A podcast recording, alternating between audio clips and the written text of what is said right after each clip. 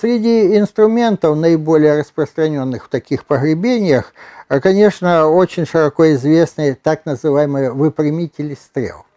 Это парные бруски из э, песчаника, э, который обладает абразивными свойствами.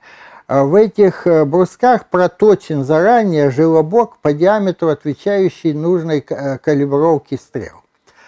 А, и два этих песчаника с желобком обнимают как бы заготовку, то есть пруд, а затем пруд, придерживая, двигают вдоль прута эти камни, и они очень гладко и ровно, главное, калиброванно по, на всем протяжении формируют древко стрелы. Если она делается из дерева или даже из ветки какой-то.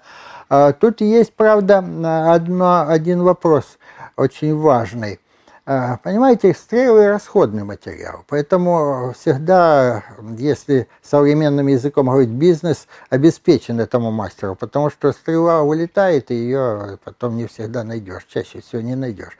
Поэтому нужда в них была. Но вот эти выпрямители стрел, они очень распространены. Возможно, что были и другие сферы применения этих, э, значит, калиброванных прутьев. Например, а, в древности, а, в индоевропейском мире, а, связка из шести специально подготовленных прутьев, очищенных от коры, гладеньких, она обозначала божество. Вот, так называемый Барисман. Он хорошо известен и по изображениям в Древней Индии, на, в Иране древнем и так далее.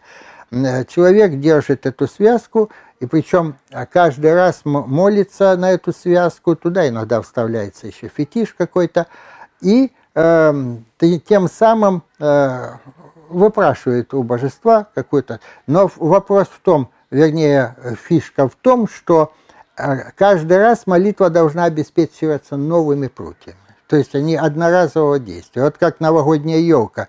Это только в нашей стране многоразовые елки из пластика. А когда я вот за рубежом спросил, да вы что, елка смысл елки э, в том, что ее надо принести в жертву. Нельзя много раз. То есть елка должна умереть, отдать себя, то есть это вот как эм, такая жертва. Вот, поэтому возможно, что эти э, не только для стрел использовали. Кстати, в Голландии 18 э, века была золотая монета, которую на Руси хорошо знали – она называлась Пучковой. Там был изображен голландец в доспехах рыцарских. В вытянутой руке впереди он, э, себя он держит пучок из шести стрел. Так что вот эти вот э, дрелки и стрелы, они как бы взаимодействуют такие. Вот. А что касается ретушеров и отжимников, это для окончательной отделки вот таких вот заготовок. А, им что не хватает? А, им нужна краевая ретушь, которая оформит край, сделает его острым, иногда специально пильчатым, сделает такие зазубринки. И тут вот почему, например, эти ретушеры часто из рога или из кости делаются.